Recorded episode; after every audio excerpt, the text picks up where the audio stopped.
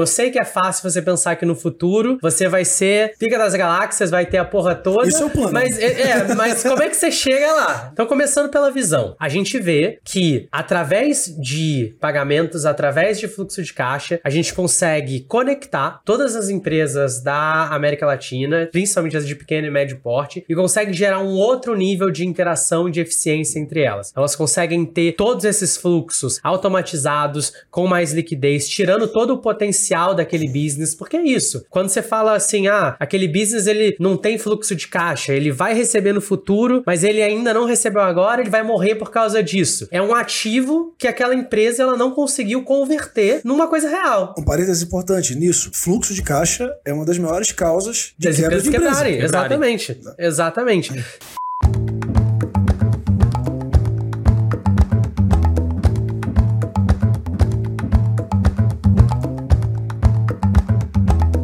Fala, mestre! Uma honra estar aqui agora com vocês. Mais uma rodada de podcast Donos das Vendas. E nesse podcast eu tô com os caras aqui da Bart. Eu já vou deixar vocês se apresentarem, mas só para te falar, cara, a narrativa principal na minha visão desse podcast. Cara, a Bart é uma fintech que atua, cara, em meios de pagamento, e vocês vão explicar um pouco mais. Para mim, o principal insight que a gente vai sair daqui dessa mesa, que eu quero ouvir muito vocês é, cara, como é que eu construo um business? No oceano, teoricamente, ver vermelho. Cara, e ainda assim consigo todos os resultados que vocês têm. Para mim, isso é o maior diferencial, cara, de tudo que vocês podem trazer aqui, porque muita gente cara que tá montando business. É difícil pensar hoje que eu vou montar um business que não tá no oceano vermelho, né? Cara, todo business já nasce num mercado mega competitivo. Tem muita gente que desanima achando, cara, que o fato de ter concorrência pode impedir eu de fazer algo. E, cara, vocês arregaçaram nisso. Então, cara, dizer que, ó, uma honra estar aqui com vocês, Rafa e Rafa. Para começar aqui, ó, vou te chamar. Eu queria que você contasse a história do nome aqui, Boa. porque, ó, é Rafa Milaré e Rafa. Dixclay. Dixclay. Exato. Eu quero que vocês contem a história. Então, já, já que você tá aí, cara, se apresenta pra galera aí. Boa. Que boa. não conhece por acaso. Então, pessoal, prazer. Meu nome é Rafa Dixclay, como o Fábio disse, mas pode chamar só de, de Rafa, de Dix. É, esse nome estranho é porque o meu avô, quando tinha 10 anos, ele enfiou na cabeça que o filho dele teria um nome diferente e deu esse nome para um brinquedo. Quando ele calhou de ter filho, ele botou esse nome no filho dele. Meu pai se chama Mário Dixclay. E o meu pai achou interessante, resolveu resolveu passar para frente, eu passei pro meu filho, então já tá virando um sobrenome aí geracional, a gente quer construir uma, uma dinastia. é, então, é isso. Mas virou quando chique, eu tô. Né? Pois é, virou, ficou, ficou virou dinastia Dix Clay. Parece até aquele filme Transformers, lembra? Que tem aquela, Total. aquela geração ali dos caras. Maneiro, maneiro. Prazer, cara, te receber aqui. Eu brinco que o Rodrigo bateu no teclado e saiu essa palavra, né? Porque depois Cara, olha realmente. aí, é- É muito, é muito essa pegada. Cara, a pior coisa que existe é intimidade, né, velho? É Da foda, intimidade é é foda, né? Já- e aí, Rafa? Rafa Milaré. É um nome já é diferente mais também, normal, né? já- mas é um nome musical, né? Agora na Bart estão me chamando de A sustenido. Na quarta. porque se você for montar o Milaré. É, Milaré. Muito bom. E aí é cheio de, de nomes, etc. É, prazer, eu tenho esse nome Milaré, que é um pouquinho diferente. Tem uma. Um, um pouquinho antes, veio de, da Itália. E que tom que você tá, mano? Eu tô pensando aqui, Mi, Lá, Ré, Mi menor, maior, como é que... É, então, é. Tem dias que a vida estão mais menores, e aí aqueles dias mais cinzentos, mas hoje a gente tá no, no tom maior aí, tom alegre, Animal, tom animal. feliz e, Pra cima, e né? pronto pro, pro papo. Animal, Prazer, galera. animal.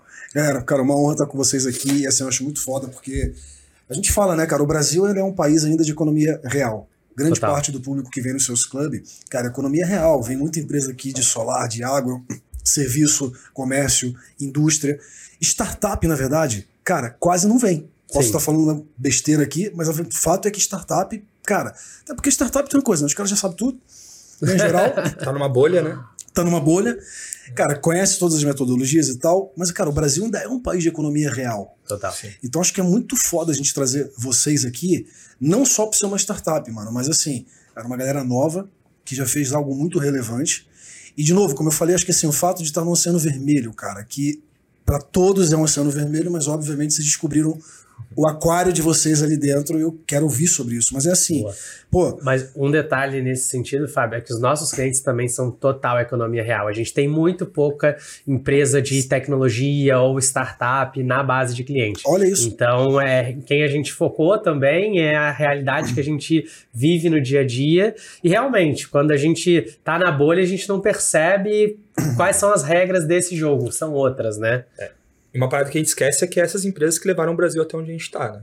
É, Total, são essas empresas total, que movimentam a tecnologia. A, a- é, a parcela, a parcela de PIB de startup é muito ínfima, pequena. né? Ainda é ínfima, né? é, É, E, e é, é muito legal, tipo, ajudar essas empresas a se modernizar, a ter uma parte ali mais automatizada. eu achei etc. animal vocês falarem que a maior parte dos clientes de vocês são economia é, real. são, Cara, são. antes da gente entrar mais a fundo, eu queria que vocês falassem assim, cara, dá uma visão um pouco dos big numbers, assim, cara, Pô. quem é a Bart hoje?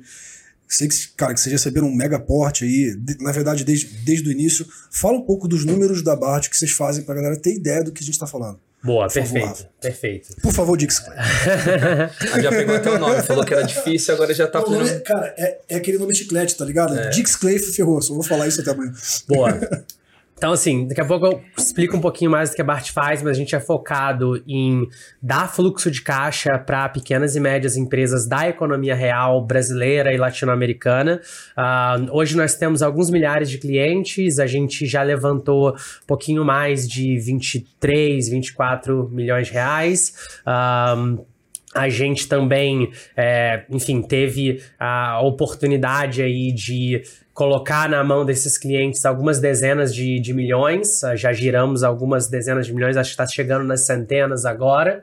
Ah, apesar disso, somos um, um time enxuto, estamos ali nos 30 e poucos, ah, e não vejo muita razão para poder ah, ficar adicionando gente, porque a gente quer adicionar valor adicionar cliente, fazer com que a, a tecnologia, o produto de crédito seja algo que vai mudar a vida do- dos nossos clientes. Ah, e a gente também já ajudou nossos clientes a venderem dezenas de milhões a mais. Acho que daqui a pouco a gente está na, na casa dos bilhões no que diz respeito aos resultados deles, que acaba que é algo que a gente olha muito mais no, no dia a dia do que os big numbers da Bart em si. Ah, a gente acaba sendo só um agente dentro de uma cadeia muito maior que a gente tem o privilégio de colocar dois centavos.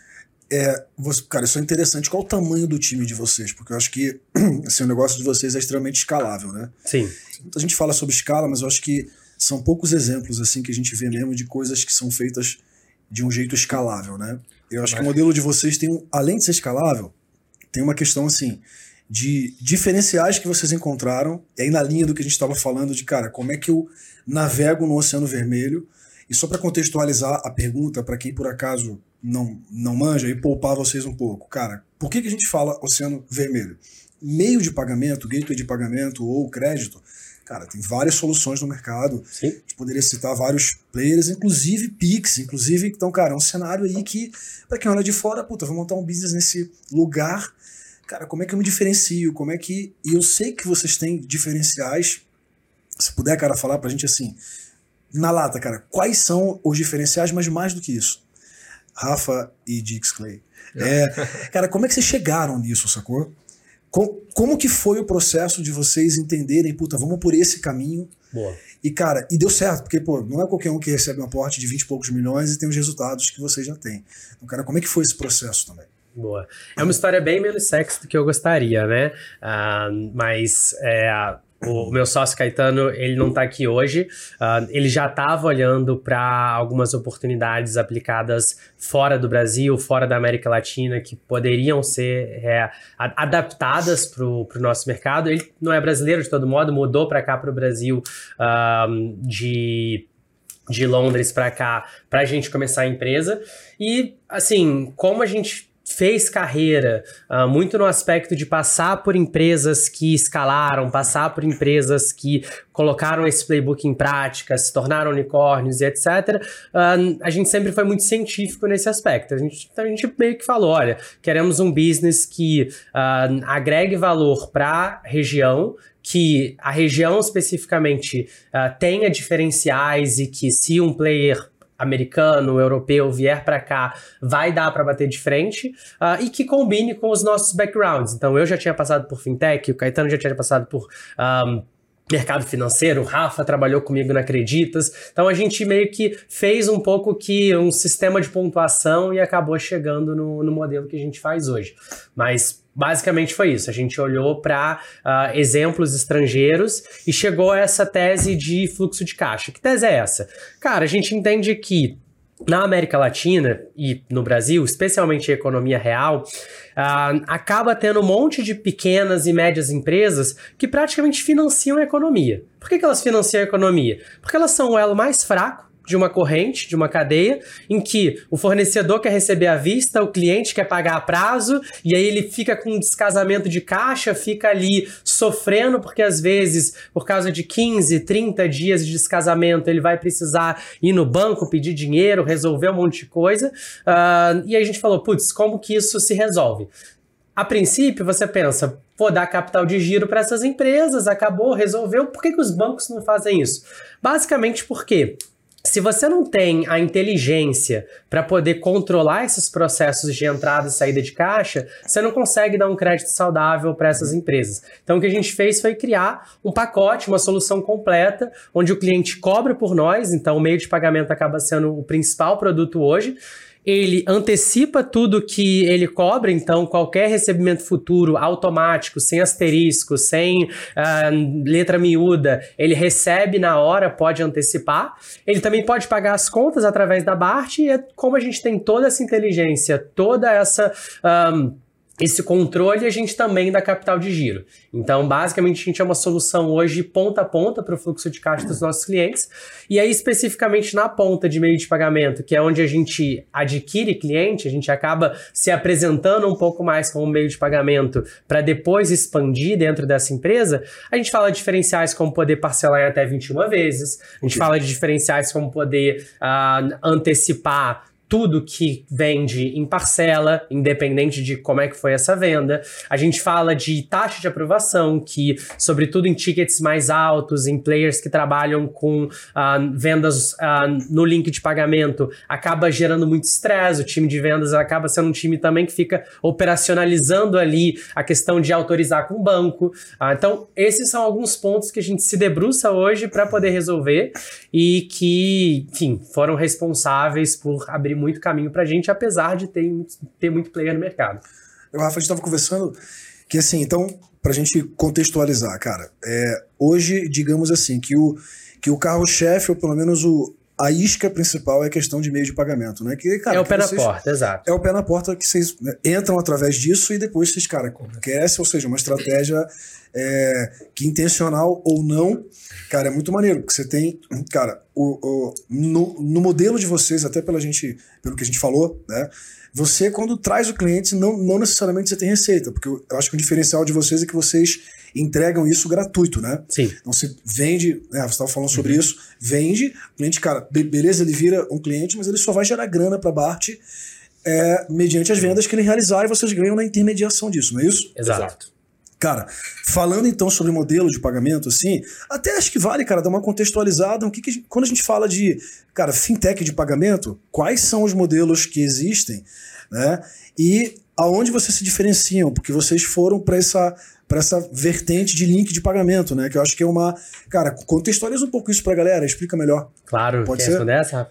Acho que vale a pena você dar aquele contexto que a gente estava conversando Boa. lá fora e depois eu complemento. É, é na verdade, assim, uh, quando a gente fala de pagamentos, tem três grandes formas de você cobrar do seu cliente. Se você tem uma loja física, você vai cobrar na maquininha. Se você tem produtos mais baratos, você vai criar um site, um e-commerce, e o teu cliente ele vai comprar sozinho ali no teu site. Um, e se você tem um produto mais caro, que não tenha tanto volume de vendas assim, e também não tem uma loja, você envia um link de pagamento para o seu cliente. Esse terceiro nicho Uh, que ele é gigantesco, apesar da gente não ter noção, uh, ele foi um nicho despriorizado pelos meios de pagamento até hoje. Até hoje, assim. Então, Acho que na pandemia deu, deu uma, deu uma aumentada, é. sim, é verdade. Uh, mas foi um pouco que tratado como um produto secundário. Okay. Por quê? além de você ter um caso aí que é, tem menos volume, por exemplo, do que a venda presencial, ele também é mais arriscado. Você precisa ser muito bom para trabalhar com alta taxa de aprovação no cartão não presente. O cara não tá enfiando ali o cartão, não tem o chip, não tem, tem X, Y, Z. Então a gente percebeu que o mercado ainda era muito mal atendido, por exemplo, nesse caso de uso, quem cobra por link de pagamento. Então foi onde a gente começou, foi onde a gente expandiu. Ainda tem muito mercado para adquirir. A gente está olhando para a expansão tanto uh, ah, para a parte de pagamentos presenciais quanto e-commerce, mas foi no link de pagamento que a gente acabou se destacando e abrindo esse caminho, apesar do mercado ter muita gente trabalhando com meio de pagamento, muita gente competente, com muito dinheiro e afins. Mas o fato de vocês terem colocado foco, né, Rafa? Uhum. Nisso fez com que vocês criassem os diferenciais ali de modelo também, né? Exato. Eu acho que aqui tem um insight muito legal para quem está escutando também, que é muitas vezes você quer começar a empreender e você olha para o mercado e você fala, cara, esse mercado está totalmente impactado, né? Está totalmente é, já oceano vermelho. Onde que eu posso agir? Tem várias nuances onde você pode entrar. Você estava contando sobre quando você começou a empreender, né? Uhum. Que foi, é, cara, eu peguei uma parte ali do, do serviço que ninguém queria fazer, que era totalmente é, não sex, né? Que ninguém queria é, trabalhar com isso, que era burocrático, e comecei a trabalhar e comecei a agir. Acho que é bem parecido com o que a gente está fazendo na Bart. É, não foi isso desde o dia 1. A gente passou por várias aprendizados, é, aprendizados né? né? E, e digo assim, a gente tem dois anos de vida e parece que eu já vivi uns 20 anos dentro da Bart.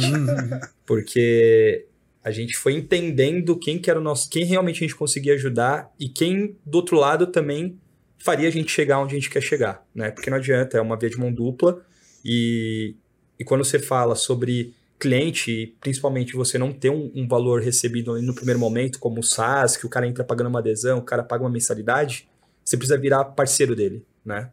E nesse ponto que entra o, o fato de você prestar um bom serviço, entender onde que ele precisa ser bem atendido, né? E, e aplicar o, o método. Cara, aproveitando, vamos dar uma aprofundada nisso, né? Porque, Boa. cara, só para quem tá ouvindo entender um pouco também. O modelo, então, da BART, ele é um modelo onde eu tenho o que a gente chama de CAC negativa, né? Ou seja, Exato. cara, eu quando eu trago o cliente para dentro, ele não vai me gerar grana no curto prazo. Sim. Né? Ele vai me gerar grana eu vou ter grana no sucesso dele à medida que ele vende. Eu, cara, tenho ali uma taxa, né, e tal. Beleza. Cara, como é que desenha uma operação comercial dessa, Rafa? Uhum. Como que, cara, e eu queria que você entrasse bem, porra, tivesse assim que, cara, abre a caixa preta pra nós aqui. Porra. Viu? Afinal de contas, pagou uma fortuna, né, Gi, pra estar aqui. Então, pô, vamos abrir essa caixa preta aí, mano. Não, nossa, cara, mas assim, assim, eu quero entender, cara, como é que foi construído, uh, como é que vocês chegaram até o modelo de vocês, porque, cara, a Bart tá crescendo. A gente é cliente de vocês, a gente, né, cara, vê lá e tal. O time elogia muito o atendimento de vocês até, né? Mas assim, cara, qual é o. Qual, se tivesse que dizer quais são uh, os principais elementos, né? Que constituem a tua operação, e vou até dar um norte, assim, pra gente conduzir, que eu acho que vai ser bem maneiro, assim, cara. Eu divido a operação comercial em três grandes partes ali principais, né? É, não comercial, operação de crescimento, digamos assim, né? Pra gente olhar isso de um jeito mais amplo. Né? Não é só sobre marketing, não é só sobre vendas, não é só é sobre pós-venda. Pós é crescimento, né? Então, com a parte de aquisição, como é que eu atraio, como é que eu converto, depois como é que eu aumento receita, re retendo o cliente e tal. Eu sei que você cuida de tudo isso lá na Bart. Isso. Né? Então, cara, como é que é isso aí, separando por essas fases? Bom, primeiro, acho que quando a gente começou a Bart, tinha um grande problema que a gente não era conhecido. Né? Uhum. A gente não é, tinha acabado de começar a empresa e o que, que a gente ia cuidar da parte mais importante das empresas, que era o dinheiro. Uhum. E aí a gente começou a olhar e falar, cara, como que a gente vai resolver isso, né? E, e foi quebrando a cabeça. Foi olhando para números e foi entendendo onde que a gente precisava colocar mais energia e onde a gente tinha ali já um flow acontecendo. Uh, como você falou, o cara não paga nada, o CAC é negativo, né? Acho que tem um primeiro ponto aí.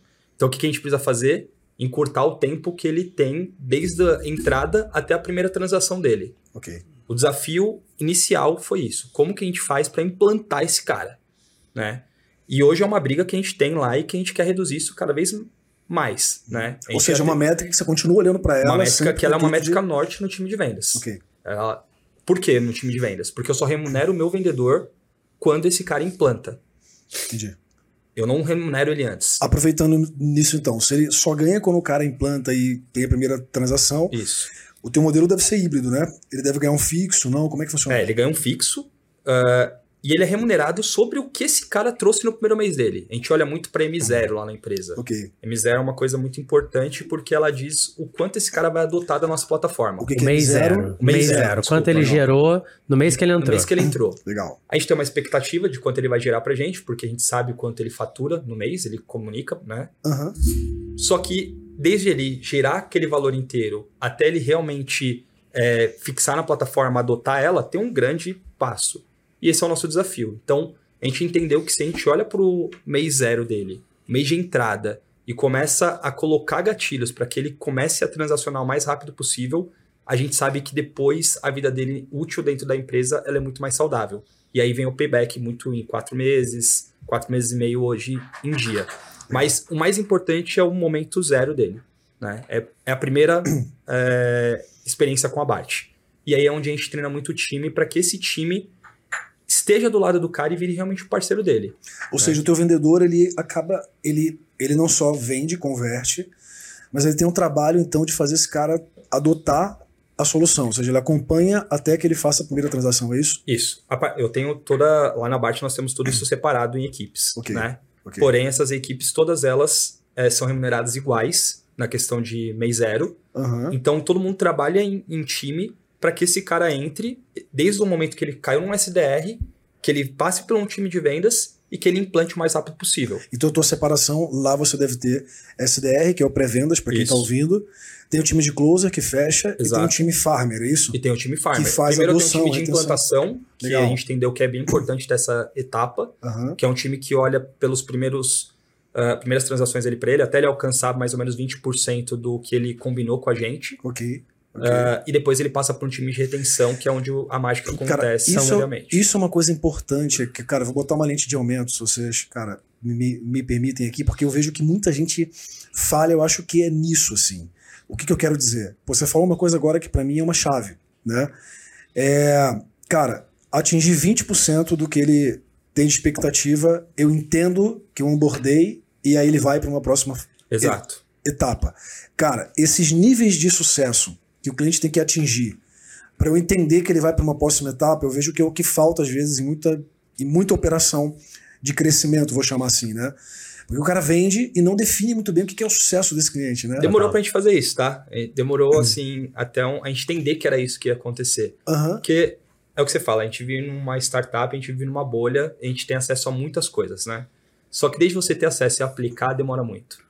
E a gente aprendeu também muitas vezes na marra. Muitas vezes olhando e falando, cara, a gente tá falhando aqui. E a gente não tá deixando dinheiro na mesa. E não só nessa etapa, né, Fábio? Por exemplo, como a gente vende um produto sem fidelidade, sem contrato de tempo mínimo, ah, com sem mensalidade, com o cara cobrando no sucesso. Por exemplo, a etapa ali do closer é uma etapa que o critério de sucesso era pouco claro, né? No início, o pessoal falava assim: não, o cliente deu ok, eh, marcou reunião de onboarding, então vai dar certo.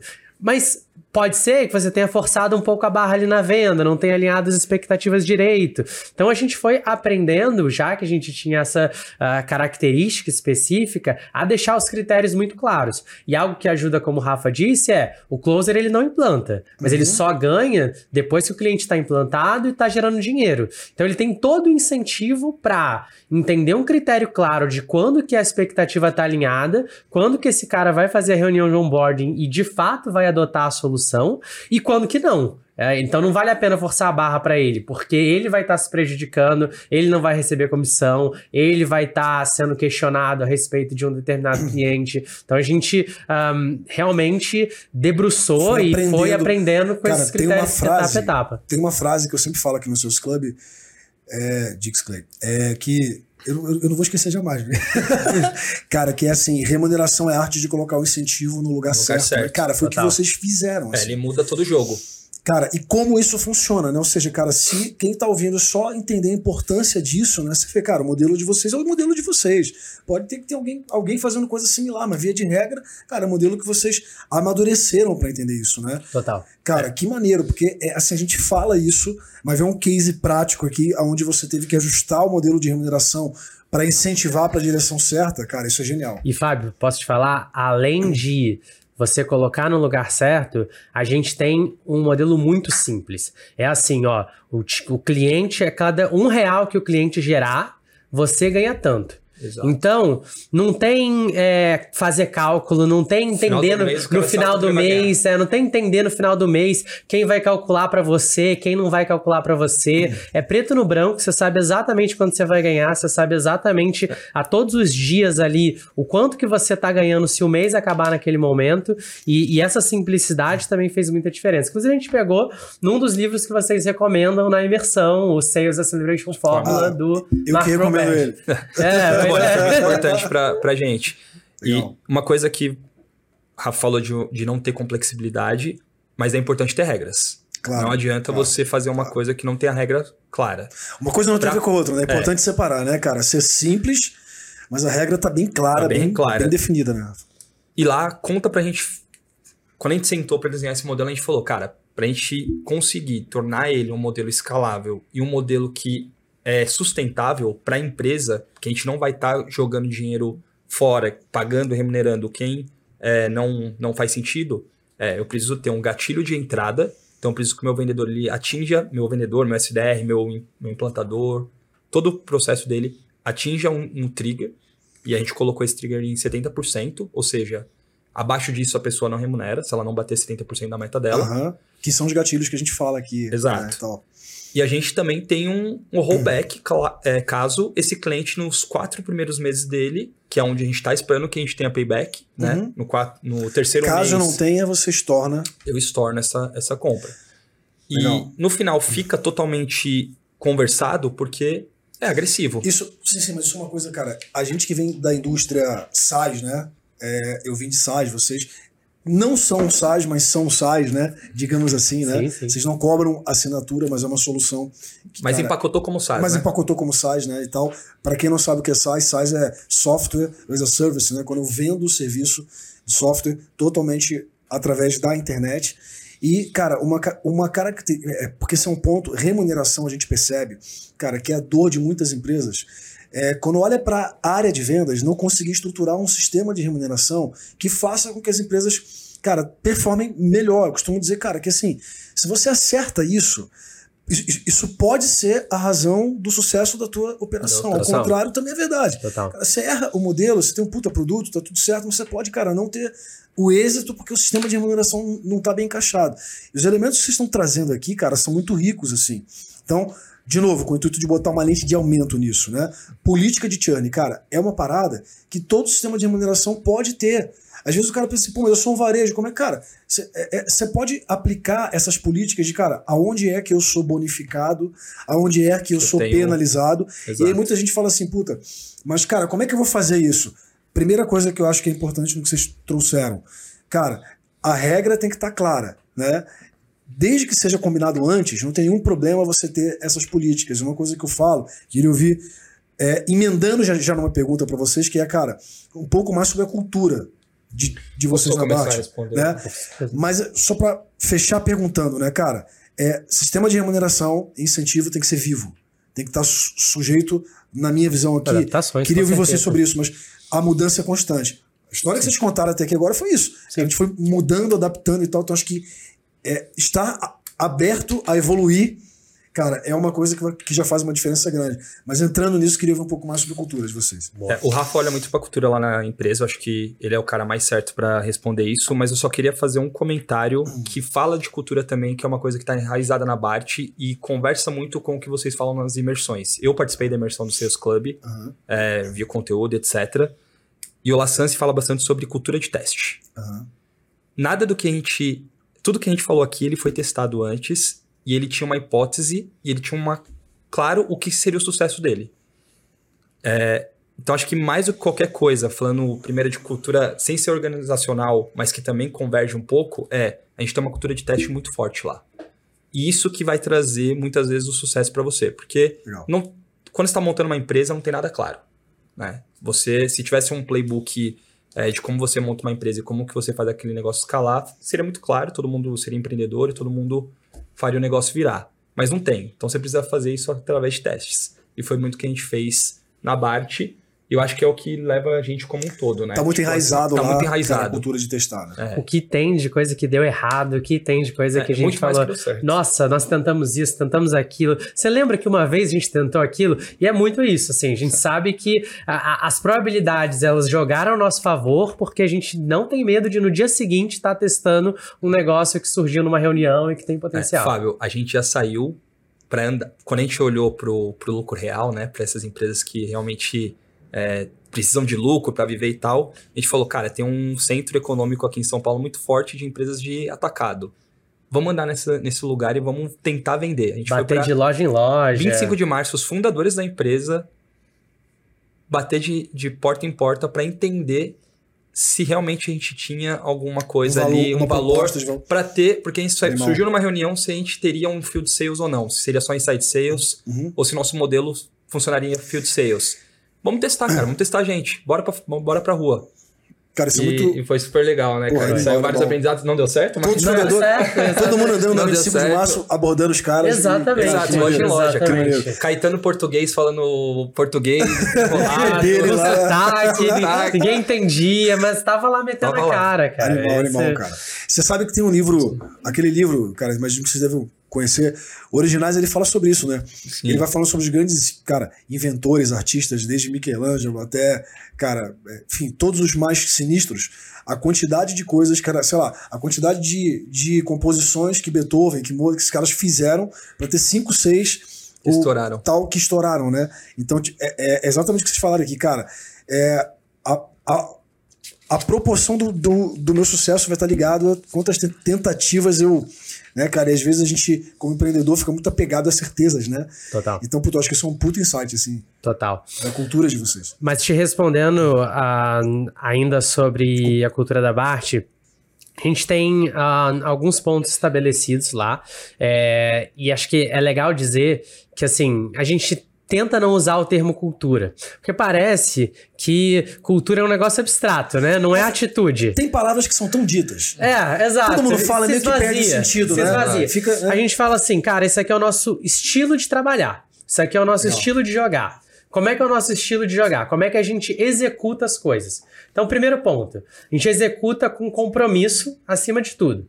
E aí, obviamente, a gente precisa dar exemplos do que, que a gente chama de, de compromisso. Então, por exemplo, na Bart é proibido ter uma reunião em que, porra, você disse que ia tocar um negócio e aí depois as pessoas têm que ir lá e te perguntar se o negócio aconteceu ou não. Cara, você é responsável proativamente por avisar. Olha, eu tinha ficado de tocar esse negócio, Não eu deu toquei, certo. deu certo, eu toquei, não deu certo. Eu não toquei ainda porque aconteceu isso, isso, isso, eu despriorizei. Mas, porra, primeira questão é essa, tipo, você... ah, compromisso acima de tudo. Outra parte dessa questão Ou de seja, o compromisso. update tá claro que é obrigação de quem assumiu esse Obrigação de quem assumiu. Ou seja, Obrigação lá- de quem assumiu. É, se eu tiver que perguntar como é que ficou aquilo, Tá errado. aquilo que foi delegado, É. Tá errado. Sempre Animal. que alguém me pergunta Animal. alguma coisa, eu falo, falhei.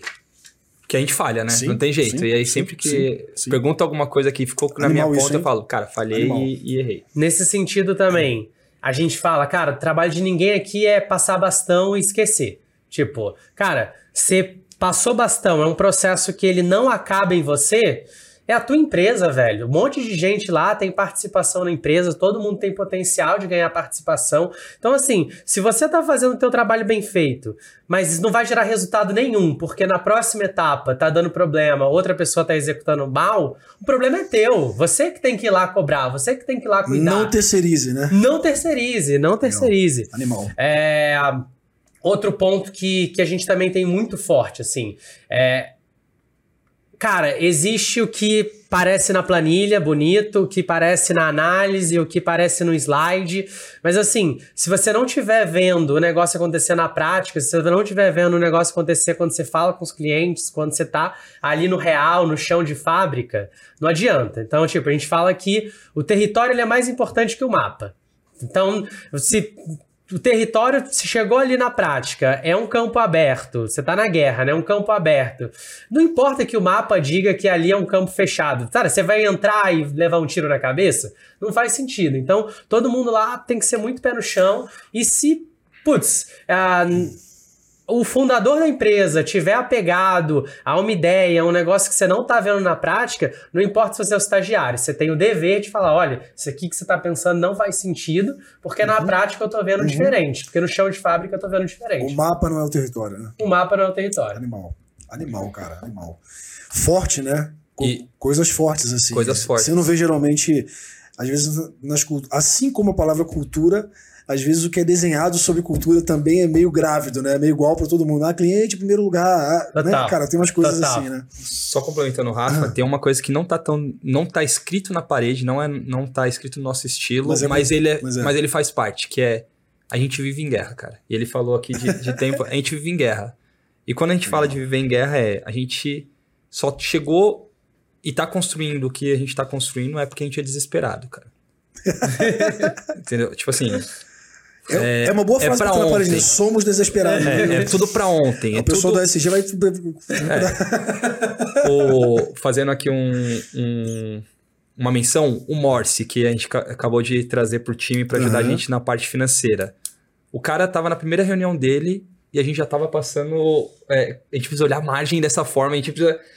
Cara, saiu de lá, em dois dias o cara já tinha praticamente montado a área dele muito teste depois. A gente podia tal. traduzir, cara, assim, sei lá, senso de urgência. Senso né? de urgência. Era um senso é. de urgência importante Mas, mas negócio, acho que né, sabe porque isso acabou virando tão orgânico pra gente? Porque essa é a vida dos nossos clientes também, Fábio. É. Uhum, a gente não atende uhum. a empresa que tá lá de boinha, com o pé pro alto e vai sobreviver se não tiver o tempo inteiro pensando. A gente atende o cara que, tipo assim, tá, tá todo dia ali na luta. Cara, se a gente não urgência... tiver nessa luta Sim. com ele, cara, se a gente não tiver essa mesma vibe, tá errado. Cara, o senso de urgência é uma coisa que, cara, faz tanta diferença assim. E, e, a gente vê que realmente, cara, às vezes a gente não consegue passar pro time. A gente que empreende tem um senso de urgência. Muitas vezes porque a água bate na bunda, tem, a gente tem que correr mesmo e beleza. É isso. Cara, transferir isso pro time é um desafio, né, cara? Total, total. Nessa linha, cara, a galera elogia muito o atendimento de vocês, né? Então, só para não deixar de falar sobre atendimento, tem a ver com isso? Com muito. certeza, com certeza. É, e aqui eu acho que ele tem uma coisa muito mais intrínseca do que uma coisa que escrevemos, é, que escrevemos em algum lugar é. e tal. Não. Acho que aqui nasce muito de, de quem lidera a empresa também. Porque é, quando você começa a olhar para a liderança e essa liderança ela tem uma é, mão na massa, ela realmente coloca, ela vai para frente, ela vai para o front, isso desce de uma maneira muito natural. Legal. Né? Isso que a gente entende. Tipo assim, é muito normal a gente atender pessoas de domingo que estão tentando transacionar e não está sendo tá tendo algum problema, alguma coisa ali. Primeiro, porque eu ganho só no sucesso. Então, se esse cara não vendeu, uhum. eu tô uhum. ferrado, né? Não vou ganhar. Isso começou a, a nascer de forma natural e quando a gente começou a olhar, a gente vê o time inteiro fazendo isso. Não precisamos, não precisamos pedir para ninguém, não é. precisamos é. estabelecer em lugar nenhum. Uh, e, e, é até engraçado, porque às vezes uh, os clientes falam assim: porra, você no domingo parou para me ajudar, é, realmente você liga muito aqui pra gente, não sei o que lá, mas não é só isso a gente está na mesma, a gente está ganhando por sucesso. Então, a, às vezes o pessoal tem a impressão de que a gente quer saber a meta deles, quer saber se ele bateu a meta, se ele não bateu a meta, só por ele. Mas eu te falo, cara, é um motivo egoísta também. Uhum, a gente uhum. ganha se ele bater a meta dele, a gente ganha se, se ele, ele vender, mais. Cara. Então, assim, a, o incentivo ele tá tão alinhado que as pessoas elas param de nos ver como um fornecedor e realmente falam, porra, que aquele cara ali é um parceiro meu que tá buscando a mesma coisa isso, que eu. Isso é muito maneiro, porque assim, cara, é, isso fala um pouco sobre estratégia, né? eu queria ouvir um pouco até vocês disso assim, cara, assim, porque é, eu acho que não tem como você ter uma operação comercial de uma empresa que cresce, que performa, sem estratégia.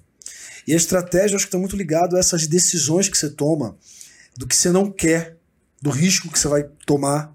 Pô, vou montar um business que tem tudo para acessar, para ter uma assinatura, porque você entrega um monte de feature ali, mas eu não vou cobrar, mano. Eu quero cobrar só no, só no sucesso.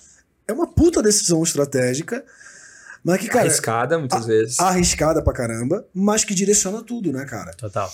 Então acho que, assim, é, A falha de muitos empreendedores, talvez, é não trazer estratégia para o seu negócio. Eu costumo, cara, dizer, não, não é uma frase minha, eu não sei de quem é, mas não é minha. Cara, aqui tem muita empresa que tem plano, mas não tem estratégia. Ou seja, o cara faz plano, beleza, quero. Ele bota até num business plan, bota no Excel, bota no papel, faz sorte, faz tudo, mas não tem estratégia. Planilha tudo. Planilha tudo, mas não, não tem estratégia. e aí, executa, né? e aí, mano, o, o, comercial não vai performar e fazer milagre sozinho Total. se não tiver uma puta estratégia. Eu sou muito defensor disso.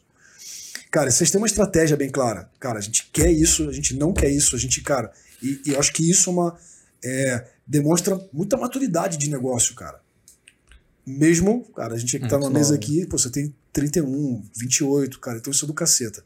Mas queria ouvir um pouco sobre isso pra gente caminhando pro fim. Infelizmente, a galera fala, ah, né? Ah, cara, sonho, né? Fazer igual o Jô Soares. Né? Mas assim, vai. cara, é, é assim, qual é a estratégia de vocês para frente? Beleza. Perfeito. Essa estratégia agora fez vocês chegarem até aqui. O que, que, vocês enxergam olhando para esse mercado, olhando para os movimentos todos e tal, cara? O que vocês têm como estratégia para frente? Boa, boa. Assim, um, em primeiro lugar, como é que eu gosto de pensar a estratégia? Às vezes também é um termo, um termo muito mistificado, abstrato para as pessoas, etc. Cara, você tem que chegar do ponto A até o ponto B. Só que o terreno ele não é bonitinho, não é uma reta. Você tem que entender que tem um, um, lago, uma montanha, você precisa contornar aqui, passar por ali, ou dar um passo para trás para dar dois, três passos para frente. Então, a nossa visão, é, ela é muito clara, mas o que importa é qual que vai ser o passo a passo, qual que vai ser o sequenciamento. A estratégia é, tá bom, eu sei que é fácil você pensar que no futuro você vai ser Pica das Galáxias, vai ter a porra toda. Isso é o plano. Mas, é, é, mas como é que você chega lá, né? Como é que Exato. você chega lá? Então, começando pela visão. A gente vê que através de pagamentos, através de fluxo de caixa, a gente consegue conectar todas as empresas da América Latina, principalmente as de pequeno e médio porte, e consegue gerar um outro nível de interação e de eficiência entre elas. Então, elas conseguem ter todos esses fluxos automatizados, com mais liquidez, tirando todo o potencial daquele business, porque é isso.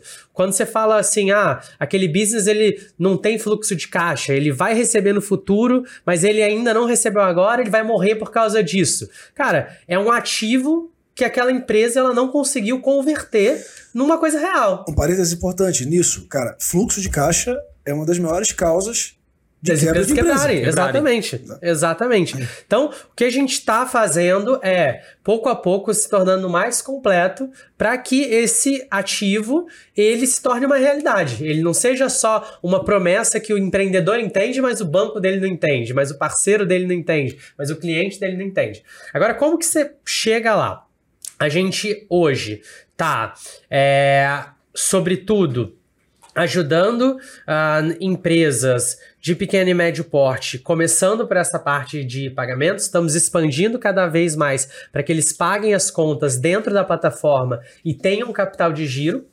Uh, a gente também está olhando para o pagamento presencial, não necessariamente através de maquininha, mas cenas dos próximos capítulos, para toda a automação de como que ele explita esse dinheiro, para onde que vai, como é que comissiona o vendedor o mais rápido possível, como que paga os fornecedores, como que uh, gera mais eficiência em relação a, a esse capital. Um, e a gente é muito focado, Fábio, cara, não colocar a carroça na frente dos bois. Então, assim, é, existe uma diferença entre você saber que você vai fazer isso tudo e qual que é o teu próximo passo. Hoje, o nosso próximo passo, por exemplo, está sendo 80% em mexer onde o cliente ganha mais dinheiro, mexer onde o cliente converte mais, aprova mais, gera mais faturamento, para depois a gente pensar em pontos que são complementares, vão se fechar lá na frente, mas não é a prioridade prática dos clientes que estão na nossa base hoje. Animal. Você falou, Rafa, sobre, cara, alguns insights que o seus clubes trouxe para vocês e assim, só pra galera saber, a gente usa vocês, né? Cara, o time comercial facilitou demais a vida da galera usando a Bart, mas cara, eu queria que você, até pra gente fazer uma chamada pra galera aqui, caminhando pro fim, que não conhece ainda os seus clubes, que não veio ainda pra imersão, é, como você fala uma coisa muito legal, a gente tem duas certezas só. Que se você tem empresa, imposto você vai pagar e um dia você vem no seus clubes, né? É só isso. É, mas, cara, quais foram os insights, Rafa, principais, assim, que o seus clubes trouxe para vocês? Boa, Fábio. Cara, primeiro eu acho que é, a gente tem muita sinergia como empresa, né? É, porque a gente está lutando pelo empreendedor e por quem gera essa máquina gigantesca que é o Brasil, né? Quem realmente faz o dinheiro. E a gente estava uhum. comentando que empreender muitas vezes é muito, muito solitário, né? Você tem uma vida é, que você precisa pagar as contas, você precisa fazer as pessoas enriquecerem, você precisa vender seu produto, você precisa fazer mil coisas. E muitas vezes as pessoas não encontram isso é, porque elas não estão acostumadas a. não tem cultura né, de benchmark, não tem cultura de ir nas empresas e, e ver o que está acontecendo, o que está sendo feito, etc. E eu acho que o principal insight que a Sales Club me trouxe foi esse: que a vida de empresário ela pode ser menos é, solitária. Né? Eu tive a oportunidade de estar agora na última imersão com o pessoal que é Elite, que uhum. foi um passo à frente. O evento Sou Elite, né? É, eu sou Elite. e era muito legal, é, eu tava até falando com o Rafa isso, que uma das coisas que mais me marcou foi que às vezes eu vi um puta de um empresário que, cara, fatura 100 milhões por mês ali, por ano e tal, e ele olhando para um de vocês como mentores, que já passou pelo que ele passou, que sabe o que ele faz, e realmente tentando, tendo uma sessão de terapia ali. Uhum. Né? Abrindo a caixa Abrindo preta. caixa né? preta, muitas vezes falando, cara, eu tenho um problema nisso, e aí ele olha pro outro lado e o cara fala, pô, também tem esse problema. Aí o outro fala, cara, eu resolvi dessa forma. E aí o que era para ser tipo só um, um, um, modelo muito ah, eu sou egoísta, eu tenho uma empresa, etc, começa a ser uma coisa mais compartilhada, começa a ser uma coisa mais de grupo, né? E você faz então, negócio também, você né? Você faz negócio pra caramba. Claro, a gente claro. já saiu, a gente veio muito na ideia de fazer negócio também, mas firmar nosso branding como um todo, mas fazer negócio e a gente já tirou muita coisa daqui. Então, se você é um empreendedor é, e realmente quer fazer o negócio acontecer, você tem que estar tá aqui. Né? Eu até lá no Sou Elite teve um momento que o, Gustavo da, da Faz da Faz estava palestrando e ele falou o seguinte: é, tem um vendedor de seguro aqui que eu vou falar de seguro e ninguém levantou a mão. Aí eu falei, cara, não tem um vendedor de seguro aqui. Então quer dizer, tem um oceano muito grande para ser atendido uhum. aqui na Sales Club também, uhum. para você fazer negócio, claro, para você claro. vender, para claro. você ir mais além, né? E fora isso, você também ter amigos, ter pessoas que vão seguir junto contigo, tirar amizades reais. Eu conheci pessoas aqui na última imersão que eu vim é, que estão lá no Rio de Janeiro. Eu, eu, me sentia muito solitário no Rio de Janeiro como empreendedor. Muito, tipo, não tinha um, uma pessoa para eu trocar uma ideia, para eu me juntar, para eu fazer um meetup, etc. Já tô marcando café com os caras, pessoal da, da área 51, que são brothers aços. Uhum. Conheci aqui, cara, isso é muito legal. Você sabe que você tocou num ponto, e aí, cara, para quem tá ouvindo assim, é, que para mim é o maior valor que a gente agrega. Porque, cara, o conteúdo, a nossa palestra e tal, é maneiro. Mas, não, cara, encontrar gente que tá vivendo a mesma dor, que tá jogando o mesmo jogo, vulnerável, tá no dia a dia pra abrir, cara, suas dificuldades e trocar ideia, cara, é esse ambiente que a gente promove. Eu não sei se porque também, cara, a gente tem essa pauta, essa agenda de cara de venda, de crescer. E cara, só que para crescer eu tenho que, porra, também ser vulnerável, também estar tá aberto, sacou? Com certeza. Eu acho que, cara, esse realmente é o maior valor, velho. Mas posso acrescentar um negócio, claro, Fábio? Claro. Eu vejo que assim, é a pessoa, às vezes ela até tá no caminho certo, mas ela não sabe se tá. Hum. E aí, porra, como o Rafa disse, é muito solitário, ela sabe que se ela não fizer, ninguém vai fazer por ela, tudo depende dela.